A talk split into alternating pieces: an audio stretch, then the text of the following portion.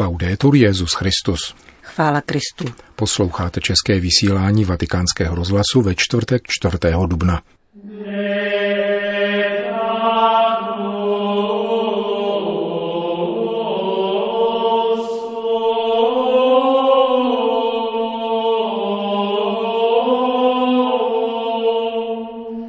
přímluvné modlitbě kázal papež František při raním v kapli domu svaté Marty.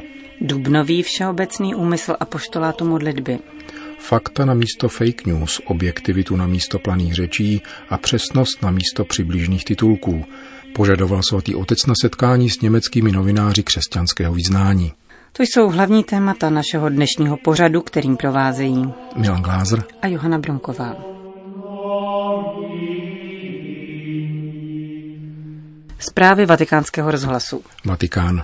O odvaze, kterou je třeba vkládat do modlitby, kázal dnes svatý otec při raní mši, které se v kapli domu svaté Marty účastnil prezident Italské republiky Sergio Mattarella, jak sdělilo vatikánské tiskové středisko.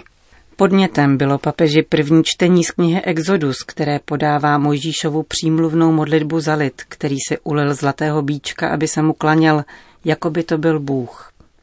Sám hospodin sděluje Mojžíšovi, Tvůj lid, který si vyvedl z egyptské země, si přivodil zkázu a paradoxně jej vzývá, nebraň mi, ať splane můj hněv proti nim, ať je vyhubím. Mojžíš, komentoval papež František, začne prosit Boha, aby tak nečinil a mluví jako mistr k účedníkovi. Přesvědčuje Boha mírně a rozhodně, aby upustil od svého záměru. Proč plane tvůj hněv proti tvému lidu, který si vyvedl velikou silou z egyptské země? Proč mají egyptané říkat, do zkázy je vyvedl, aby je povraždil v horách? Rozpomeň se na Abraháma, Izáka a na Izraele své služebníky. Mojžíš, komentoval papež, jako by říkal, nedělej si ostudu něčím takovým. A hospodin se nad nimi slitoval, uzavírá dnešní liturgické čtení.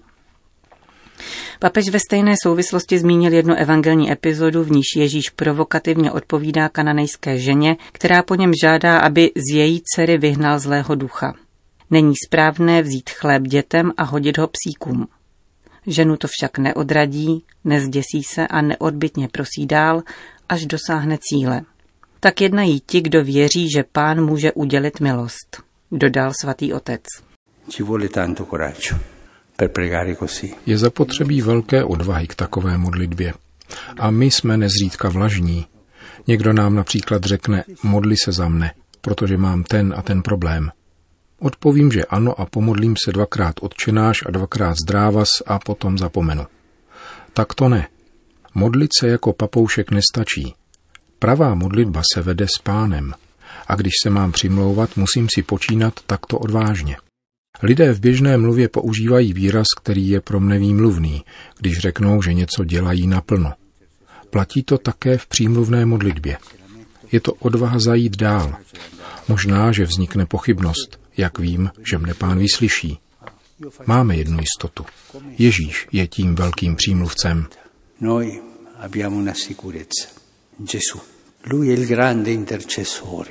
Ježíš, řekl dále papež, je po na nebe vstoupení před Otcem a přimlouvá se za nás, jak před svým umučením slíbil Petrovi, že se za něho bude přimlouvat, aby jeho víra nezanikla. Ježíš se přimlouvá, prosí za nás nyní.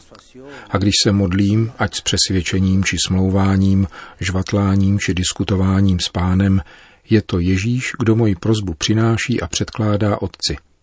A Ježíš nemusí před otcem mluvit, ukazuje mu svoje rány. Otec vidí tyto rány a uděluje milost. Když se modlíme, mysleme na to, že tak činíme spolu s Ježíšem.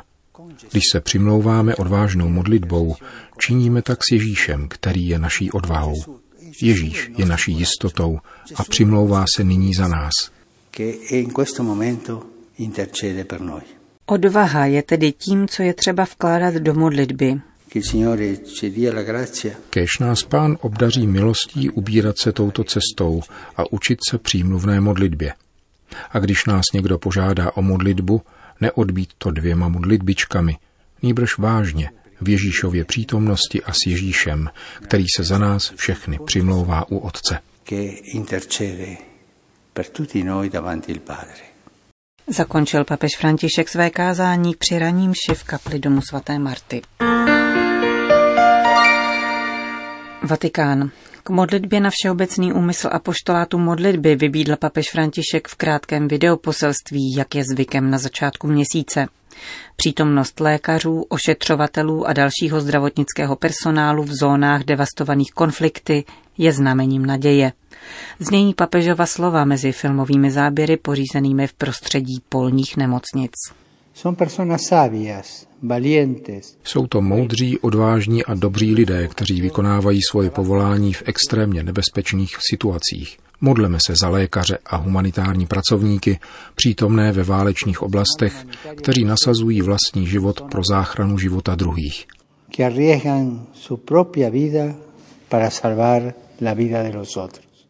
Říká papež František komentáři k dubnovému úmyslu celosvětové sítě modlitby s papežem.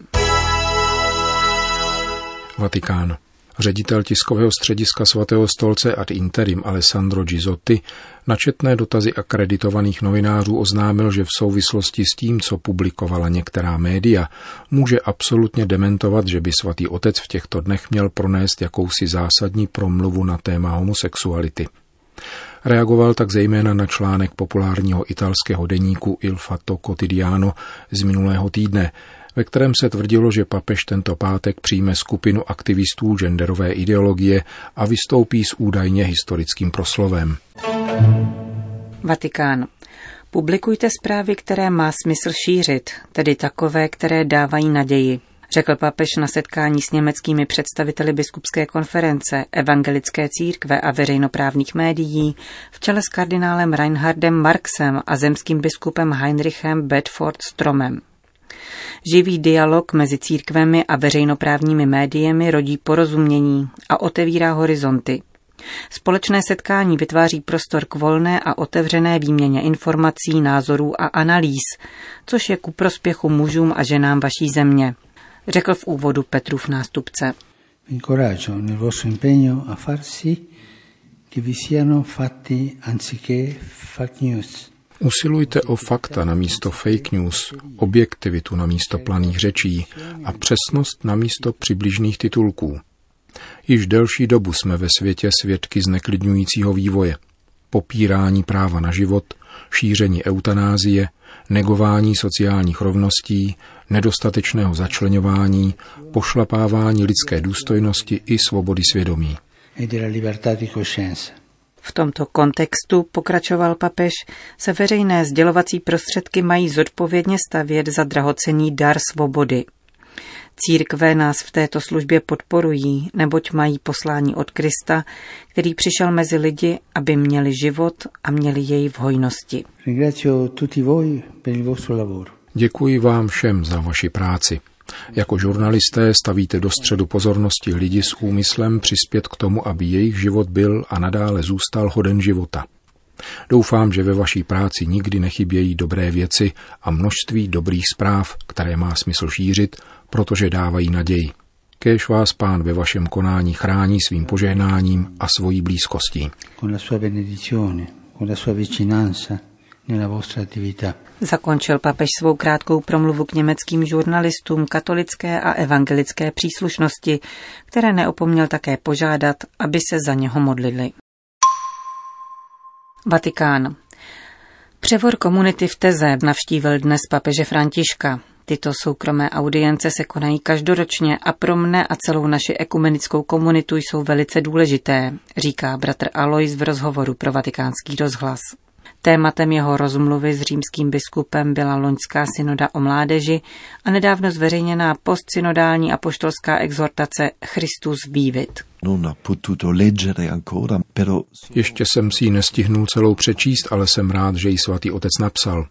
Četl jsem místo, kde papež mluví o tom, že netřeba mít strach, a to ani z toho, že mladí kritizují církev a mají návrhy, které se nám zdají divné. Nemusíme totiž hned odpovídat, že jsou nepřípustné, ale beze strachu je vyslechnout a potom se uvidí. Během audience požádal bratr Alois papeže o videoposelství pro všechny členy komunity a ty, kteří letos zavítají do Teze. Německo. Mezi německými biskupy se objevuje stále více kritických hlasů vůči tzv. synodální cestě, kterou si episkopát odhlasoval na svém jarním plenárním zasedání. Zasazena je do rámce odpovědi na jev sexuálního zneužívání nezletilých. Začít má v září a prostřednictvím debat za účasti světských grémí a externích odborníků se chce zabývat otázkami, jako je rozdělení moci v církvi, smysl celibátu a možnosti změn v katolické sexuální etice. Již po zakončení plenárního zasedání episkopátu kardinála Reinhard Marx řekl, že navzdory bouřlivé a kontroverzní debatě biskupové ideu synodální cesty jednohlasně schválili. Podle portálu Katnet se nicméně někteří biskupové zdrželi hlasování.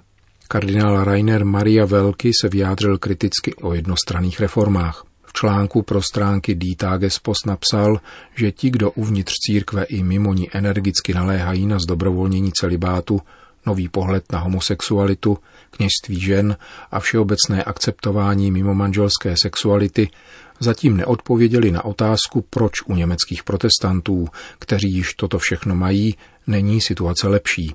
Kardinál Velky konstatoval, že se příliš rychle zapomnělo na apel papeže Benedikta XVI. na odsvědčení církve v Německu. Na stránkách téhož deníku hájil kněžský celibát kolínský pomocný biskup Dominikus Schwaderlapp a v deníku Aachener Zeitung cářský biskup Helmut Dieser přesvědčoval, že celibát není věcí donucení, nýbrž charizmatem, biblickou formou života a následování Ježíše. Pasovský biskup Stefan Oster v rozhovoru pro Passauer Neue Presse řekl, že celibát je formou života, kterou si zvolil Ježíš a proto je velkým pokladem, za který stojí za to bojovat. Dodal nicméně, že nenáleží k pokladu víry a lze o něm diskutovat. Jinak je tomu s otázkou katolické sexuální etiky, jak v citovaném rozhovoru, tak i v dlouhém textu, na své internetové stránce zdůraznil, že tato otázka se týká celé všeobecné církve a nemohou o ní rozhodovat němečtí biskupové. Vyjádřil přesvědčení, že papež Jan Pavel II. nám ve své teologii těla představil učení odpovídající aktuálnímu poznání o člověku. Podle pasovského ordináře bychom se měli rovněž ptát, proč to, co bylo dříve hříchem, nyní už hříchem není a dokonce to může hnat. Francie. Francouzští biskupové vsadili na mladou generaci. Při včerejší volbě nového vedení episkopátu se rozhodli pro biskupy mladší 60 let. Kormidlo episkopátu přebírá generace Jana Pavla II. Schrnuje změnu ve vedení týdeník Famille Chrétienne. Zajímavé je také to, že všichni zvolení pocházejí z početných rodin a proto se očekává, že budou citliví pro otázky rodiny. Předsedou episkopátu se stal 57-letý arcibiskup Eric de Moulin Beaufort, jmenovaný před několika měsíci do čela remešské arcidiecéze. Narodil se v Německu, ale pochází z pařížské aristokratické rodiny. Před vstupem do semináře vystudoval elitní institut politických věd. Patří do početné generace kněží a biskupů formovaných pod vlivem kardinála Jean-Marie Lustigera. Arcibiskup de Moulin Beaufort začal studovat bohosloví v době, kdy kardinál Lustiger přerušil spolupráci s Katolickým institutem v Paříži a rozhodl se založit vlastní teologickou školu pro seminaristy své diecéze, takzvanou katedrální školu, za pomoci Institutu teologických studií v Bruselu. Právě tam se nynější předseda episkopátu připravoval na kněžství. Posléze pokračoval ve francouzském semináři v Římě a na katolickém institutu v Toulouse. Po vysvěcení se podílal na formaci bohoslovců, byl ředitelem semináře a učitelem katedrální školy v Paříži. Zároveň sloužil v pastoraci mládeže a od roku 2000 byl farářem v téže farnosti, kterou dříve vedli kardinál Listiger a posléze kardinál Van Troyes. Od roku 2005 byl osobním sekretářem tehdejšího pařížského arcibiskupa a od roku 2008 tamním pomocným biskupem a generálním vikářem. Roku 2013 byl předsedou Biskupské komise pro nauku víry a v srpnu minulého roku jej papež jmenoval arcibiskupem Remeše. Končíme české vysílání vatikánského rozhlasu. Chvála Kristu. Laudetur Jezus Christus.